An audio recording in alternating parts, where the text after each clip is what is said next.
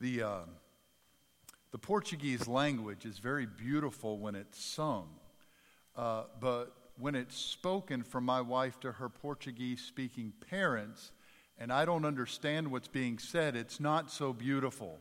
Uh, it's their code when I'm in trouble, I think, uh, to talk to one another.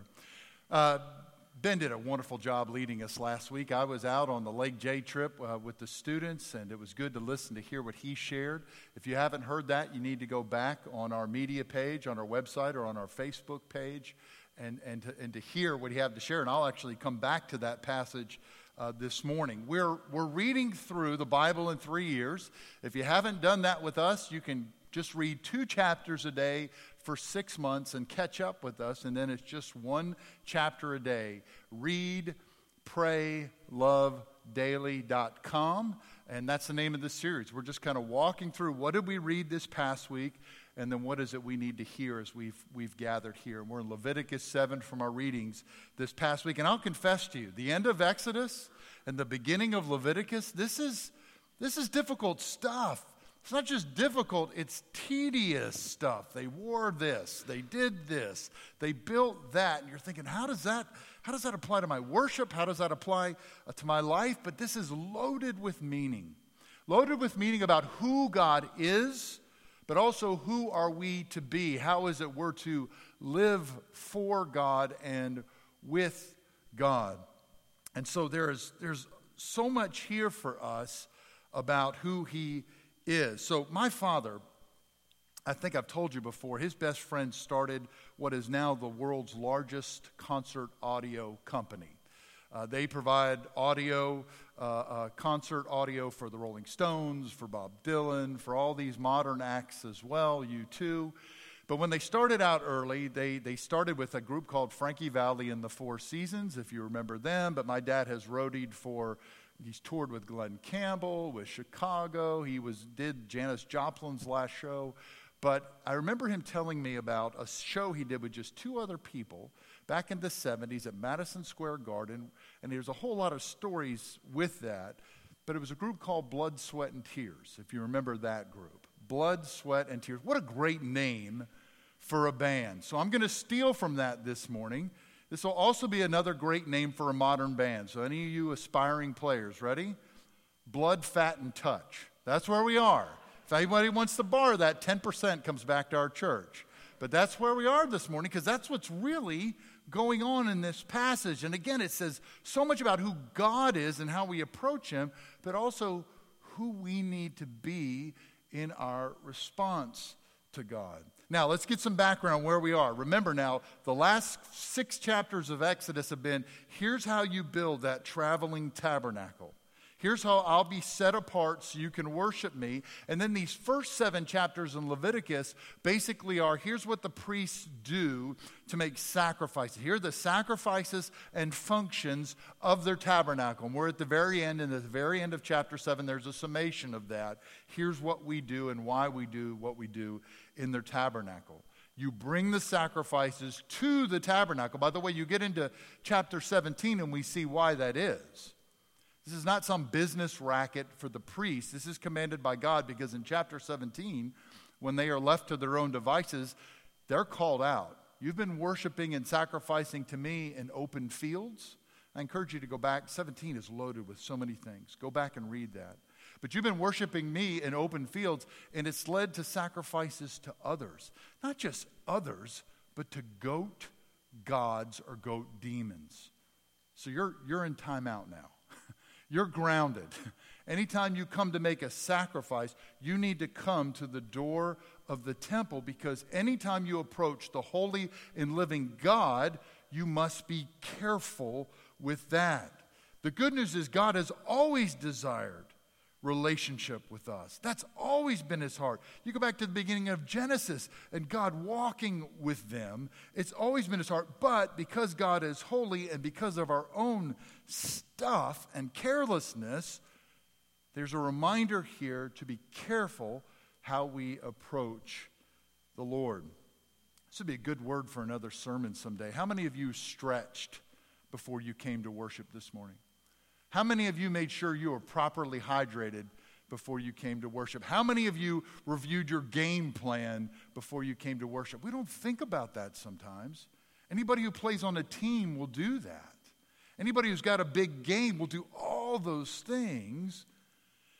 But what God is saying to his people, when you come to me, you can come to me anytime. That's the goodness of being in Christ and a child of his spirit. Are, you ready to meet me in my house? Have you prepared ahead of time with your time, your sacrifice of praise, your sacrifice of giving? All these reminders here that when we approach the Lord, this is another sermon another day. we approach the Lord, we want to be ready in how we approach Him. But what's here for us?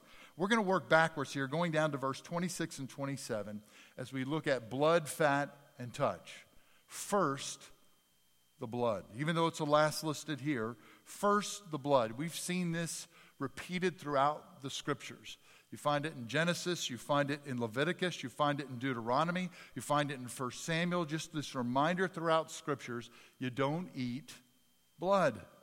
Even when they make the concessions, we said a few weeks ago in Acts 15 at the Jerusalem Council, and here are these Gentile Christians who have got the Spirit. Do we need to circumcise them for them to be in the church? No, we don't do that, but, but let's give them two admonitions. Number one, you keep yourself sexually pure. Now, you can understand that from some of the craziness that these Gentiles were coming out of, where there wasn't a God of holiness who said, Here's this gift of sexuality, but here are the parameters for it. They're coming out of a wild life, and so it is right to say, Hey, here's, what, here's how God has blessed you with this gift, but He wants you to be careful with these, this gift.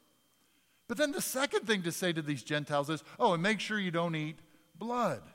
Even then, it's brought up as something very important that for us in our culture, we just kind of might look over that and say, why, why is that going on? Why is that such a big deal? Besides the fact it's kind of gross. why is that such a big deal? Because blood is life. And it's, it's even more than that. Blood is death. There's life in the blood, and when the blood is drained, and it has to be fully drained from the sacrifice, blood means there's been not just a life given, but somebody has died in your place. Leviticus 17, again, go back and read that chapter. Some Bible commentators say Leviticus 17 11 is the heart of Leviticus. Let me get this right. That's the heart of Leviticus, and it's basically a verse that says, Don't eat blood. That's the heart of Leviticus. This reminder again from, from, from, from Scripture blood is life, and it's even more than that. It means there's been a death. This idea that, yes, when we talk about atonement, blood means covering, it means screening. From the very first sin, from Genesis 3, what is it that they try to do with their guilt and their shame? They cover themselves. They try to cover their nakedness with fig leaves. And I've joked before, they're scratchy. We are silly in how we try to cover our stuff and our sin. How are they covered? It may be the first shedding of blood of all of Scripture, where God kills an animal and that, that blood or those skins would cover their sin and their shame. Blood covers, it screens from the very beginning. A life for a life. That word also has ties to the understanding of blood, also has ties to the word, and it's monetary redemption or debt, or also ransom or penalty to cover sin. So, so blood is understood as a covering, blood is understood as a, a penalty and debt paid, but blood is also understood as life or a death for your life. It's why you couldn't use the sacrifice of an animal that you had found in the wild that was already dead. Matter of fact, it's also why you couldn't eat an animal that was found dead in the wild. Think how many Southerners couldn't enjoy the possum off the road uh, that we have if we were still under that restriction. Yeah. Why? Seems like good stewardship. It's because the blood had settled in those animals. The blood had not been drained, and blood is life, and the life has to be given for you. It has to be blood that is alive. That's why when you, you baptized, it was always a living water. It's why when the Jews would go to worship for Passover, the other festivals, and there were ritual baths that they would dip themselves in before they approached the holy mountain, those waters had to be stirred and moving. There's no stillness. It's why you'll see me when I baptize, that water still, not when I baptize, I dip it two or three times again, because God's the God of life, and those are living waters. It has to be alive. It can't be an animal where the blood had been settled. It's blood or it's life or it's actually a death for a life. And it had to be done by the priest. It had to be done at the tabernacle. And it really is, it's a hard truth to hear, but it's the truth of all of Scripture. It's an acknowledgement by the worshiper that my life and my blood to approach a holy God is not enough. To approach you, I am unable to stand before you with my life or my sin. And so I bring this life, this whatever it might be, firstborn, unblemished gift to you. And if you've been going through our daily readings, we're reminded how did that death take place? It wasn't the priest, typically. Sometimes it is, but typically in our readings for these offerings, it's not the priest. How was it done? As a representation of my sin, it's my hand that's put on the animal. It's my stuff. It's my disobedience put on this animal, and then I have to kill it. I have to shed its blood for me. What a horror and a reminder of, of, of, of, of the hurt and the consequences of sin. So there's a reminder here again that, that this animal was brought, this animal was in your place for your sin. And then we come to hear this music this morning as a reminder to us, as St. Ambrose and St. Augustine and all the church fathers and mothers would remind us, it is in Christ, the only one who both stood as high priest for us, but also, as Corey prayed this morning, was also the lamb for us. He was both priest and sacrifice, victor and victim, so that we might have our sins forgiven. Our high priest shed his blood. Did he live a perfect example? Yes. Did he have great teachings? Yes. Is he king of all kings? Yes. The heart of it is this, though. He was the Lamb of God for us and for our redemption. As Hebrews reminds us, there is no forgiveness without the shedding of blood. So much there in that book of Hebrews about uh, who our high priest is and what he has won for us. But again, the heart of it is this He died once for all. And so we read over these verses in Leviticus, which again are so tedious, but they're a reminder to us that there is no mercy, there is no forgiveness without the shedding of blood. And just to amplify that, Go back and read 1 through 7. As, as difficult and again, as, as repetitive as it is, what kinds of sacrifices are these for? What kinds of sacrifices is this to specifically be forgiveness for? Unintentional sin. That you do something against a brother or sister, and then you realize later, oh no, that was a sin. I need to go make an offering.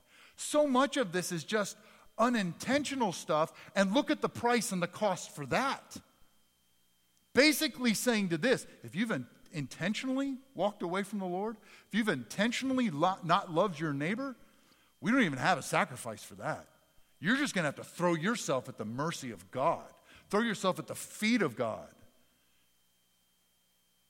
And that's why Christ came, that the Lamb of God might forgive and wipe clean whatever we have done unintentionally, but also intentionally. We still have to come to the door, though.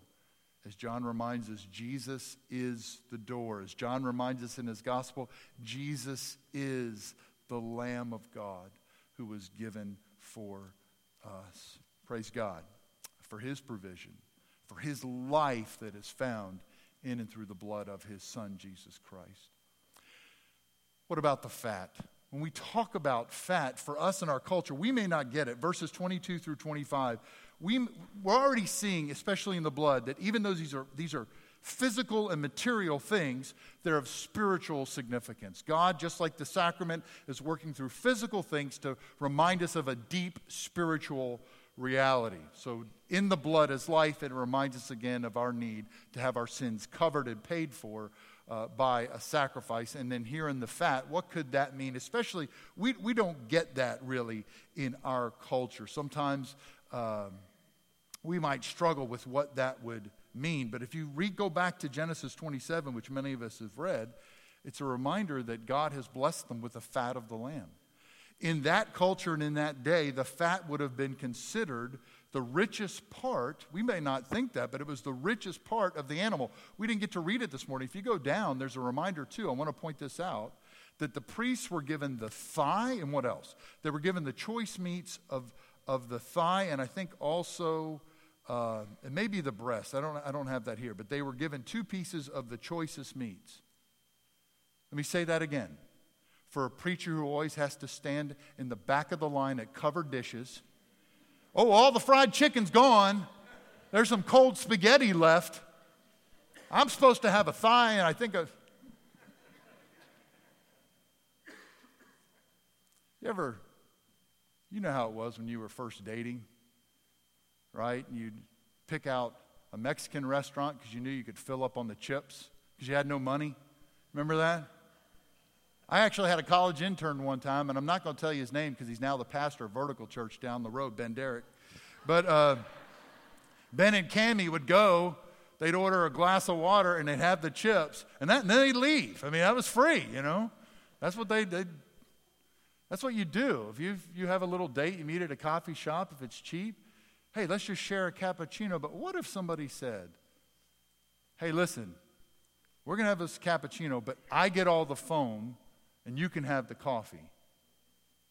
Well, I would think I just scored in that deal if I get all the coffee and you get the foam, right? Or you get a nice steak and somebody says, okay, I get the fat and you get the, all the meat.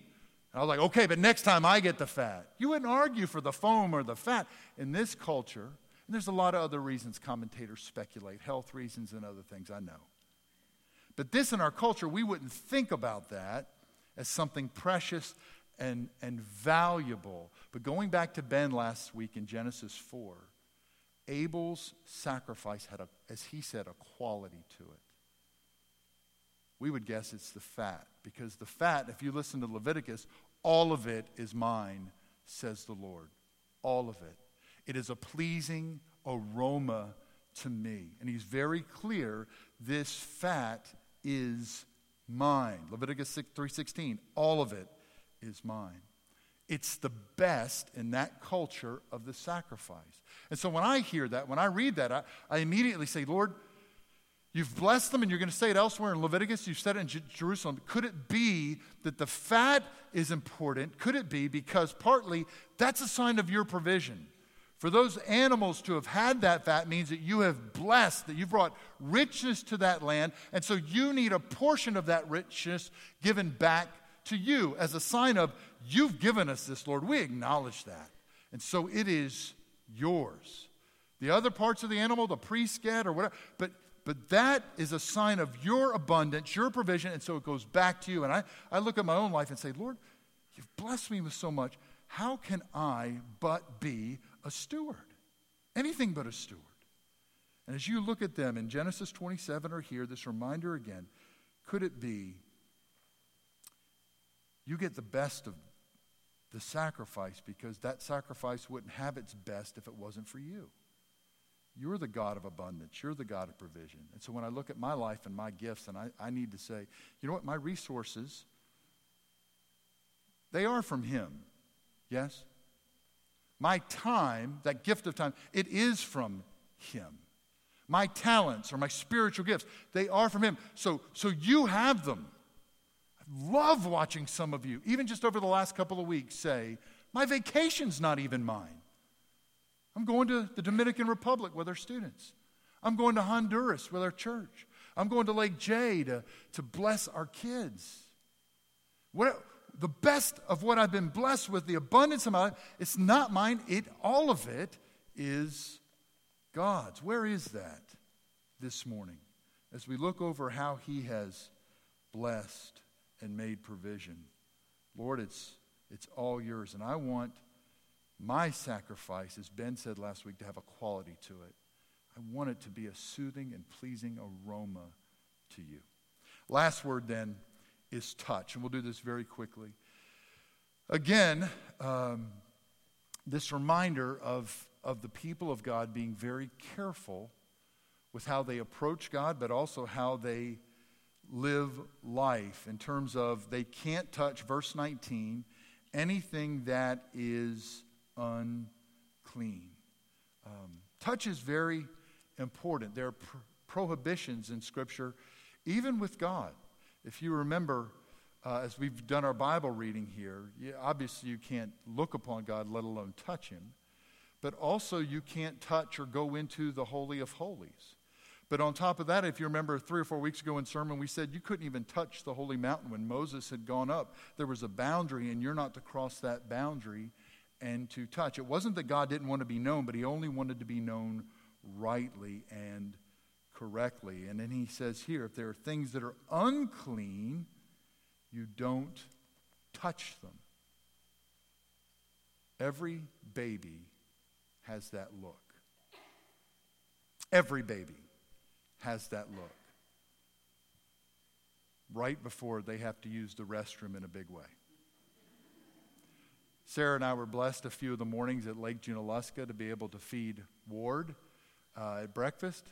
One particular morning, we saw that look on Ward's face. He gave us the look. It was time, and he unloaded.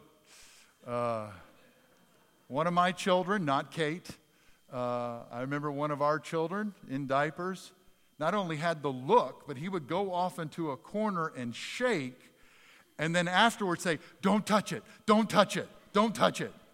We didn't want to touch it.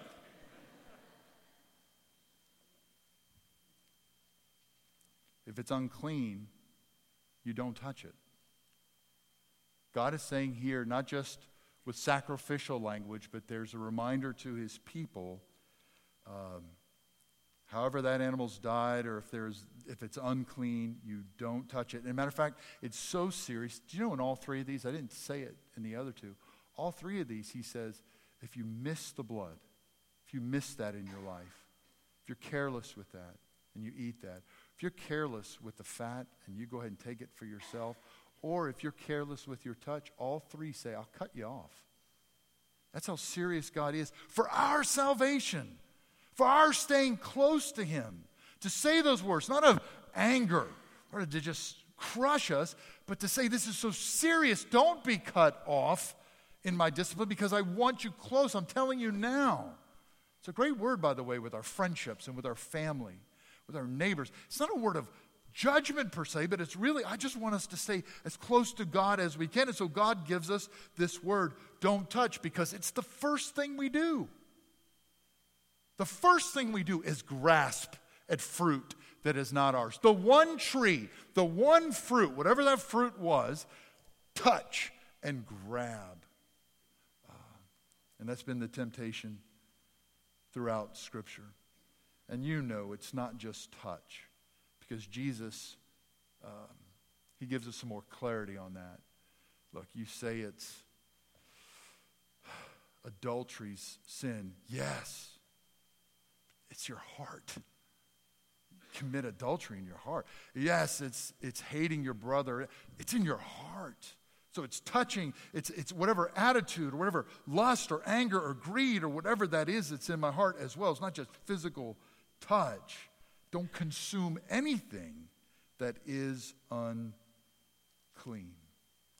How is it in your life where you know this week, just rehearsing this week, where have I been careless to? Yeah, maybe I didn't touch, but I let my eyes, I let my imagination, I let my will, I let my attitude touch this world. I'm okay because I just, I just thought about those things, or I just, and when we touch the world, we begin to, doesn't mean we don't minister to the world. First John is so clear about that. In it, but not of it. But God's saying to his people desperately, don't touch it. In it, yes. But if you touch it, it could destroy you. And here's, here's the good news going back to our our very first point. Don't touch anything unclean at all. None. Zip. Zero. Nada. And then Jesus assumed human flesh. That which was not just broken, but that which was defiled, that which was full of sin and corrupt. And you can read Romans 1 through 3 on that. Broken. And Jesus said, Let me go there. Let me assume human flesh. And I'm going to give that, that life back to you, Father, for the forgiveness of my people. The God who said, Don't touch anything unclean, entered into our stuff and gave his life as a ransom for many.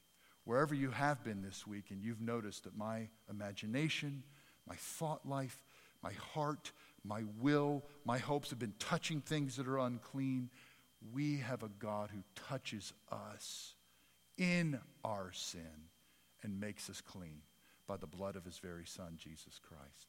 That's our hymn uh, this morning as we close. To confess our praise to God because he, in spite of my stuff, touched me and makes me whole. Praise God for that. Let's stand together as we respond and as we sing.